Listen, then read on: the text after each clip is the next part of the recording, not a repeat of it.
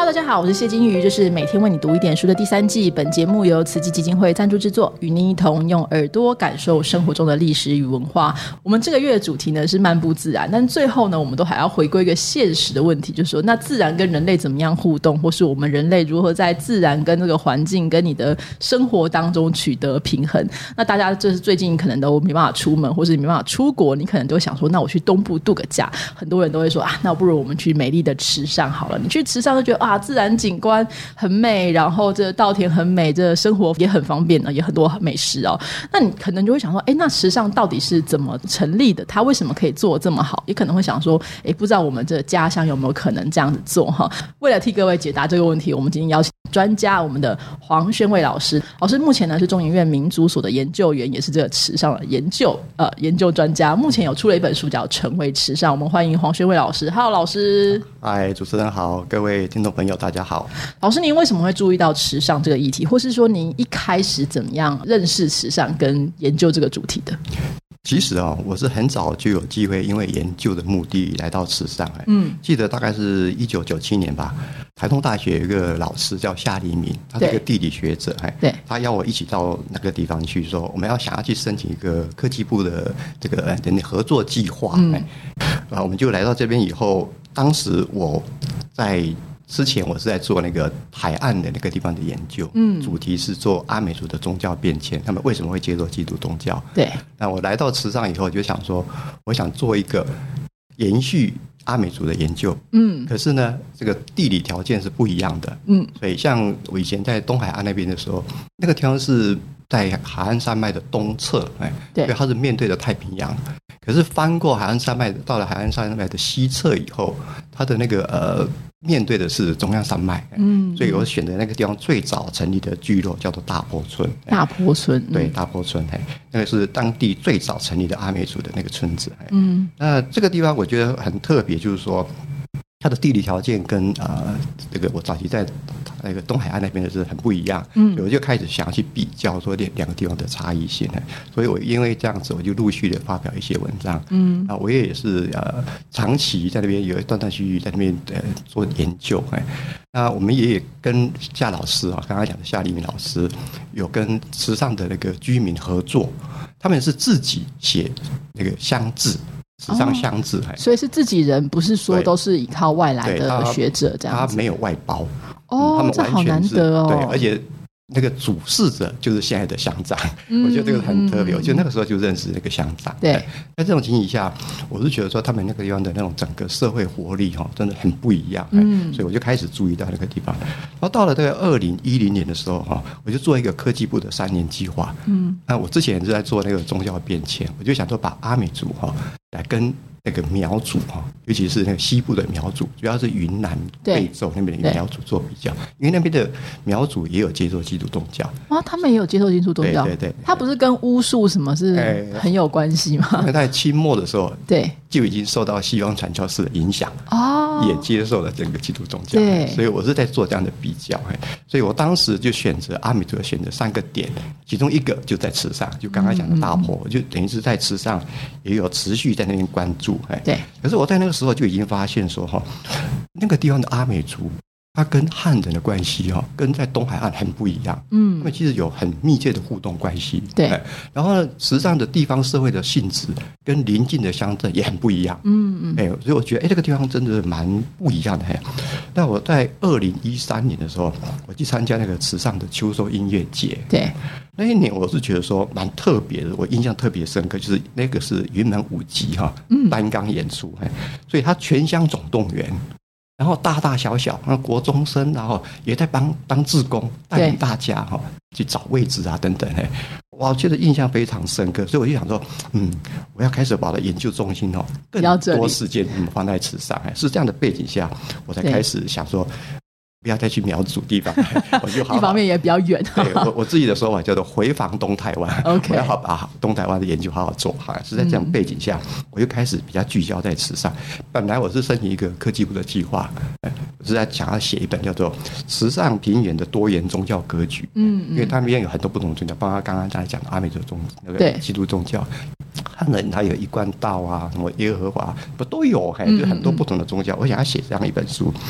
可是我后来发现说，如果光光要做这个宗教，最近二三十年的变化哦，变化太快。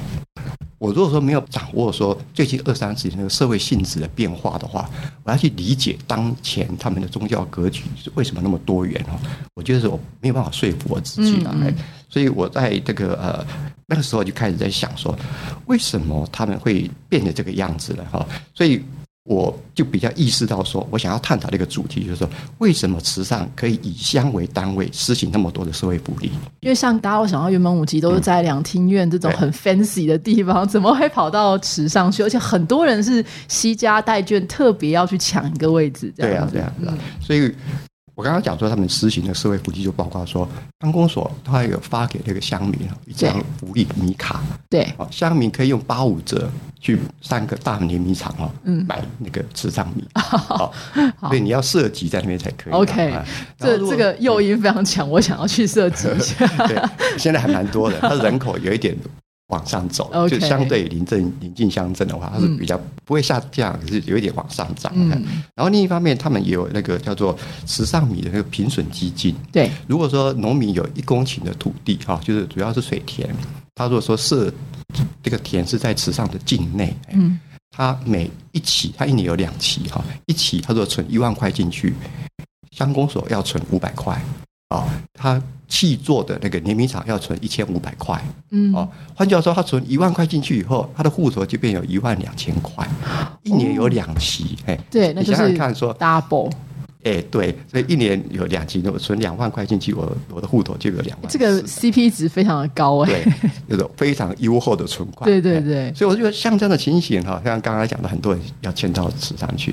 他说，妇女生育补助一胎六万块，哇，是乡公所给钱的嘿。我我是觉得说，对我来讲，说一个那么偏远的地方哈，嗯，那么的这个呃这个离这个这个远离城市，对，那么远嘿，他们是什么条件让？他们变得这个样子，嗯，哎，我就想要去探讨说，包括说刚刚在讲说慈善的米哈，它其实是全台湾哈第一张那个产地认证，嗯，全台湾就是在走在那个政府法规那个之前，他就已经开始在推动，哎，然后他的刚刚讲的那个云门啊，哦，像博朗大道这样，对，其实都金城武术，对，金城武术，还都很多人去看，他的观光也很发达，嗯，然后他还可以有这样的一个社会福利。很幸福哎，好幸福。对呀，所以我说有一点真实乌托邦的味道 哎。所以我这本书基本上就想要谈到说，为什么会这样子？大概的主题是这样子的。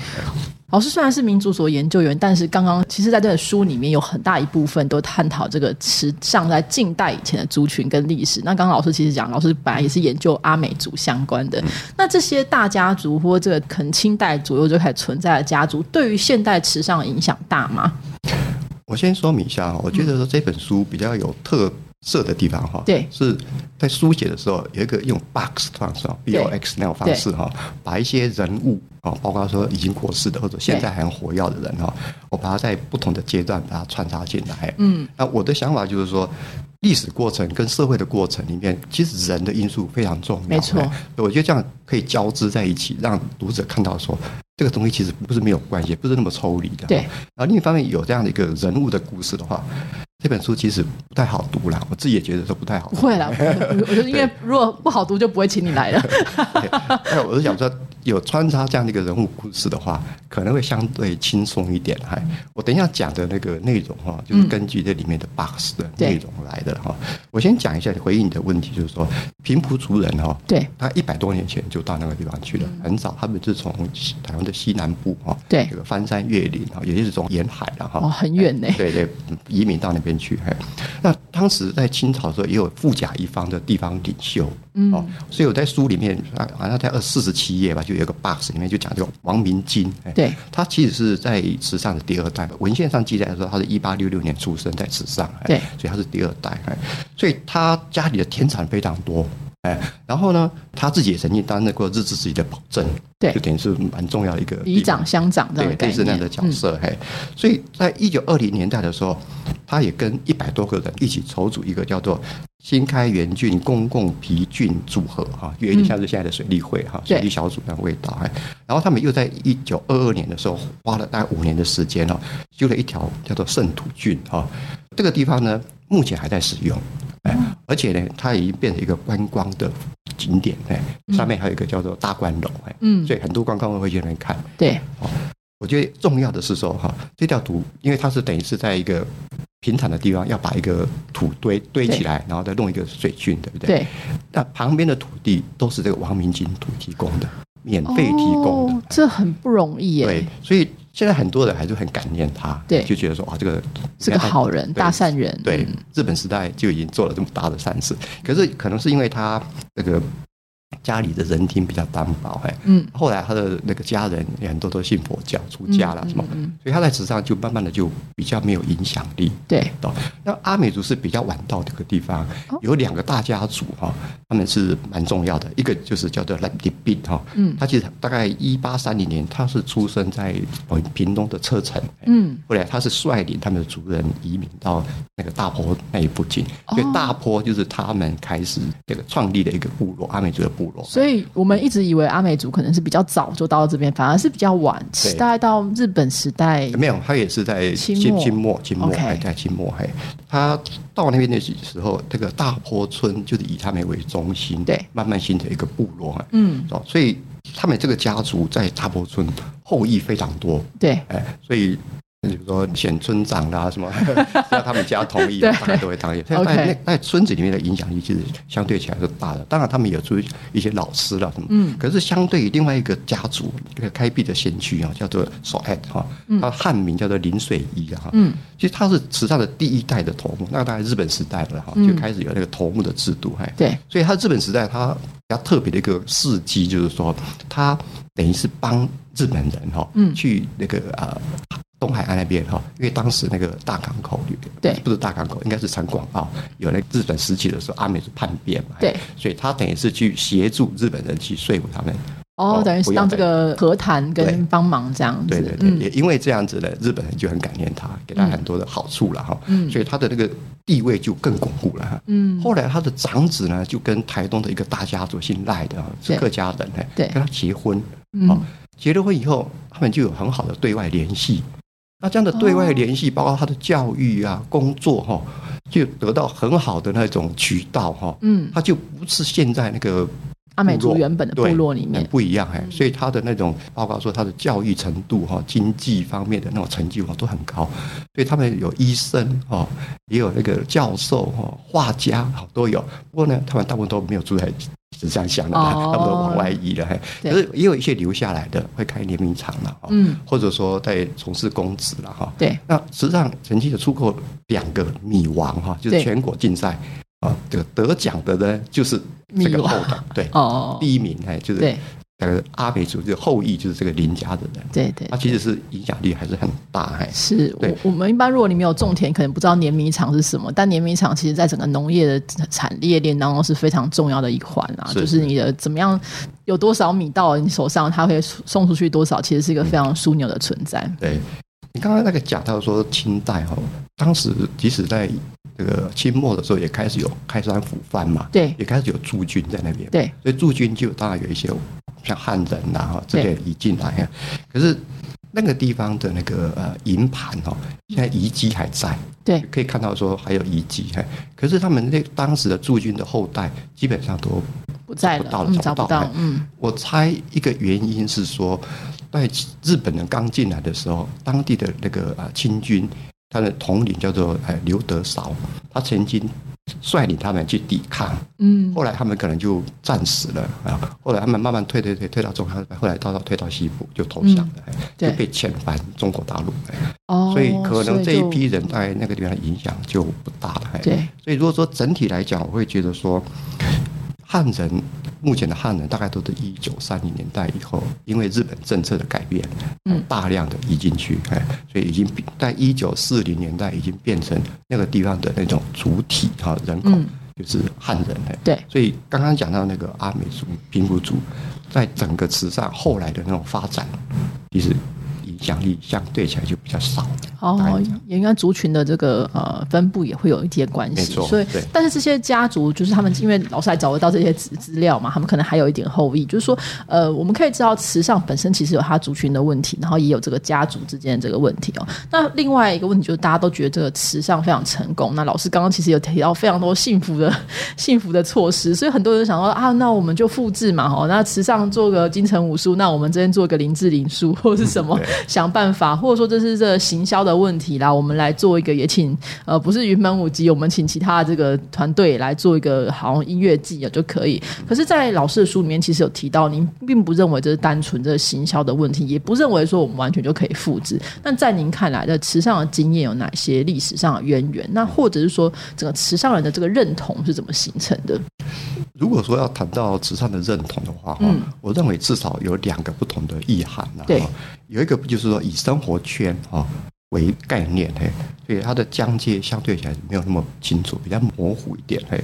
所以如果说从这个意义上来讲的话，它应该就是以慈善的市街哈，对街市、商店啊等等为中心，它服务的范围哈，大概就是这样的一个状况哎。可是大多数的慈善的乡镇都是跟跟这个有关，对。可是也会包括一些非慈善的乡镇，像护理的某些地方或者海端乡哈，也会包括进来。可是反过来哈，这个慈善的某些比较偏远的地方。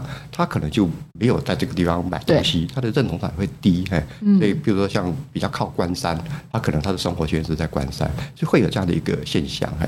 那另外就是说比较明显的那种有疆界的哈，就是说直上乡的嗯行政区域范围里面，对，我觉得这个两个是不一样的概念。那这个之间其实很复杂，嗯，它其实不完全叠合，可是又有某种程度的关系。是，我会觉得这个其实跟地理条件、跟人文的活动，哈。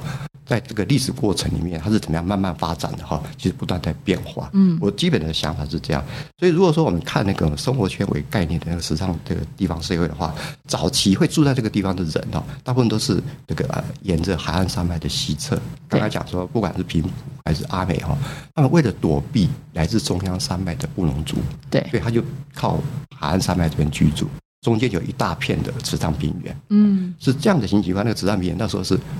比较少人去住，对，那他们的那个整个那个圈子是往南往北，哎，都是纵向的走的，对，纵向的走，沿着海岸山脉的西侧，因为那个当时的公路也是这样走的，对，所以这个往西边走，就因为有这个布隆族哦，对，所以他们其实某种程度是不太去的，对。可是，一直到了大概一九二五年，日本人来以后，慢慢的那种布隆族已经被某种程度被降服了，哈，对，所以开始说修铁路。所以到一九二零年代以后，这个花东的铁路才全线开通。嗯，开通以后，火车站的地量就刚好在时尚平原的正中央。哦，所以就慢慢的把一些商店哈引进来。对，然后呢，甚至最后一九三零年代，行政中心也从早期的海岸山脉的西侧的新开园移到。这个田野的正中央，嗯，就变成池上的世界，现在的池上世界，哎，所以是这样的一个发展，它的往四周扩散，所以我觉得它其实是一个历史的那个变动的过程。那我们偷偷在看说。疆界比较明显的慈善的话，目前现在的疆界大概是日治时期的时候慢慢形成的。对我资料大概显示说，大概一九三七年的时候，所谓的慈善庄哈，就是现在的那个慈善乡，那个行政区域大概就已经固定下来了。大概是这样的背景下，所以一九四五年就是战后就变成慈善乡。可是当时慈善乡上面还有一个区属，它是属于关山。对。可是到了一九四八年也废掉了，所以后来就变成说台东县底下。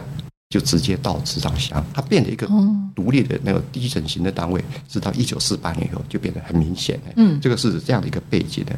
我就是说，如果说从在一个行政这个区域来看的话，哈，它是以一个新五里区冲积扇对为主体的地方，哎，对，所以它的面积其实偏少，嗯，而且它的地形其实相对起来完整。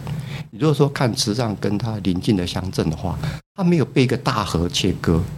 它其实大体上的那个土地哈，都是以那个新屋里做金山为主，哎，所以就基本上它的平原是非常完整的。那你要交通往来这些互动就会比较方便嘛？对，然后它的人口也相对起来集中住在那个地方，哎，我觉得这个都有利于它去做那种整合啦，或者说那种认同感的建立。对，那就那种人的因素来讲的话，我会觉得说，一九四零年代汉人在那边已经占多数了。对，可是到了大概一九五零年代以后，就开始有那个汉人宗教的元宵绕境哈，就把那个整个地方的宫庙串起来。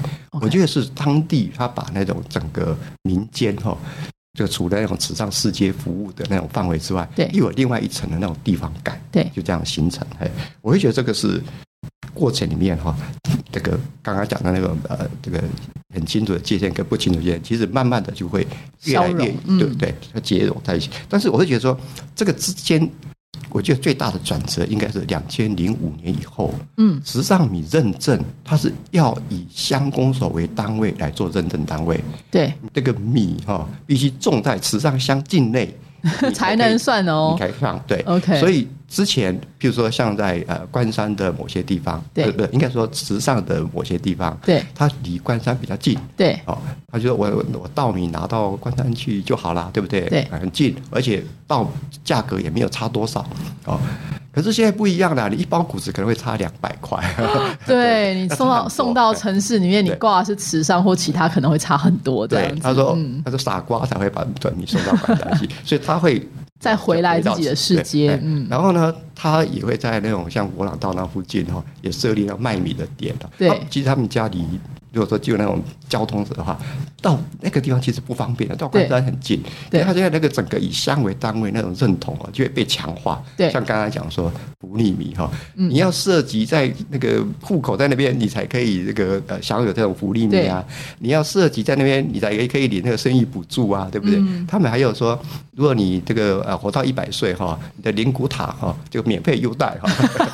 那这个也是一个很好的福利啊，就是说从生育到那个呃那个。从那个 crave 呃 to to grave 对对对对摇篮到坟墓都有一一桶包了。对，我就觉得这个情形下，我觉得说以一个很明显的行政疆界啊为范围的时尚认同感，我觉得就越来越被凸显。的，对，是这样的背景下，我就觉得它这个两个又不太一样了。是因为我们如果讲到宫庙的话，我们就会比较想到的是好像早期的这个宗教活动可能凝聚接大家，但是老师提到一个很重要，其实就是这个认证的机制。我们其实没有想过，原来这个米的。认证机制、经济的这个部分，反而能够串联起大家对现实的，就是能不能我的收成能不能更好一点？我只要我的这个收成或是我的这个呃收入可以更好，那当然我就会更认同我这个地方，这是一个非常现实的关键哈。那另外我们知道，其实池上现在已经是全台湾真的最有名，跟你说最富裕的乡镇，可能没有之一哦，就是最有名的哈。那相关的研究当然有很多，有很多人想说，那我们就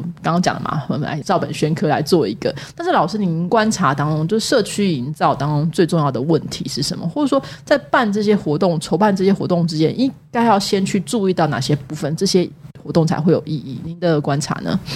说真的哈，我不是真正的社造研究的专家，我是因为研究地方社会对这个有兴趣，对，我才开始涉及这方面的问题。我先讲一下我对“社造”这两个字的看法。对我觉得。传统上都很容易把它想成是一个村庄啦，或邻里啦，哈，或者说那种部落啦。我觉得这个把这种社造这样的意义哈，有一点太局限化了，哎，所以我会比较主张说叫做地方社会的营造，对，哎，就不是社区啊，或者说部落这样的营造，哎，所以在这样的情形之下，我是觉得说这个像慈善，它也可以把它当做一个社造研究的单位啊，这是我的这个基本的看法，哎，所以我就觉得如果要做这样这样的事情的话，我觉得。第一个就当然要选定说什么样一个地方社会的单位才是一个比较理想的。嗯，我觉得这个可能还是可以先想想看的。对，所以做一个起点哈，先把你的范围先定出来。对。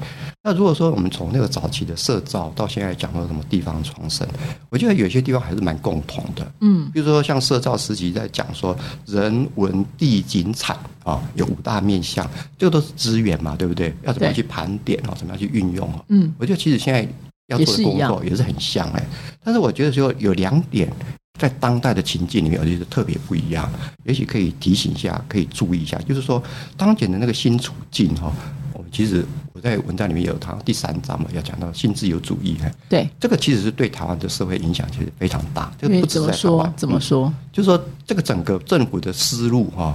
其实也该改变了，嗯，我们政府的那种职能也在改变的。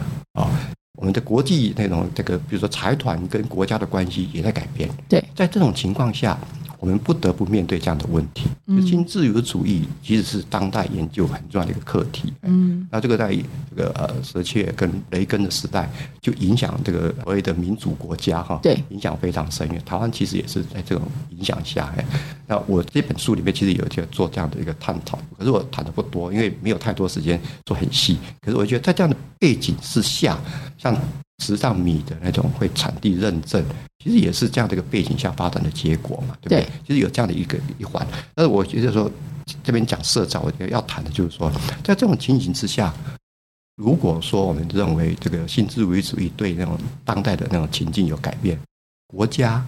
像人民啊，或者这个群体哈，这个社群其实也要跟着调整。嗯嗯，我觉得我们怎么样去看到说这个目前的那种情境怎么样？我们有什么样的不同的资源哈，或者说什么样的机会哈？我觉得其实也应该从这个角度再去想想看，到底怎么样做才会比较合乎当代的需求。嗯，所以像现在。我书里面有提到说，很多大学也在做这个大学的社会责任，对啊，或者企业也有企业的社会责任。其实这个都是政府希望把它的职能哈，某种程度丢给企业，丢给民间社团，是啊，我觉得其实都有这样的这个意味了哈。对，那我们要做社造的时候，我们怎么样去？了解说有这样的一个好机会，可是这种也是要说怎么样做才会更好，对，就要看看说现在的新情境是怎么样。可是另外一个方面，我是觉得说，这造毕竟不是只是说要追求你自己的利益而已嘛，对。它要共好，对，要共好。你既然是社造，它背后就是一个社区或者社会，对不对？对，还是一个众人的事，对。所以我们要怎么样去找到一个新的共好跟共善？像刚刚讲说那个元宵绕境啊，或者说很多公庙，他们其实也隐含了一个早期的共好的精神。嗯。可是，在当代，你要怎么样找到一个新的？像慈善，我就觉得说，他们等于是会把那种环境啊。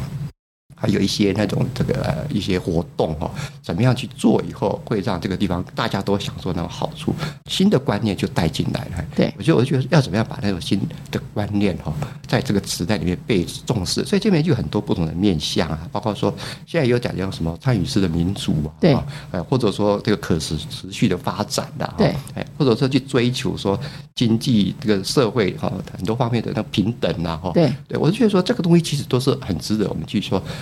你社造的精神到底是什么东西呢？哦，这个东西其实除了你自己的利益之外，也能够达到说这个可以共好的目的。我觉得其实可以给大家参考一下。是因为我们过去想要地方治理的时候，常常想到就是这个资源分配嘛。哈，那你这一块大饼，老师你多吃一点，我就少吃一点。那当然最好是你不要多吃，我多吃一点好了。那这种情况之下，我们大概就很难去想到共好这件事情。但既然像刚老师老师讲，不管是社会企业也好，大学也好，很多的机构其实有这个社会的这个。责任的需求，那是不是有可能这些东西可以被整并跟讨论？那我们就是你是在地的，你就是台南的，你就服务台南嘛；你在台东，你就服务台东。那我们有没有可能大家可以一起来？那重点还是在于你的本性到底是什么？池上显然非常明显的知道自己本来是什么样子。那我把我的优点好好的放大，然后去弥补这个不足之处。哈，那至于他优点在哪里，大家要看老师的书就会完全理解池上如何成为池上。哈，老师这本书在哪里出版的？哎，左岸吧，左岸文化哈。那现在我们应该在书店，大家都可以买得到喽。应该是吧。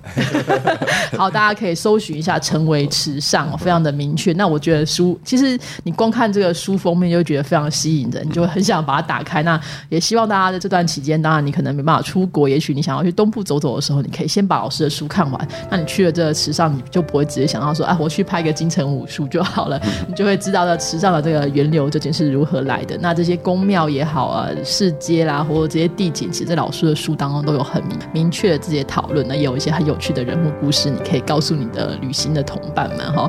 那我们今天真的非常谢谢黄老师的分享，谢谢老师，谢谢主持人，谢谢各位听众，谢谢。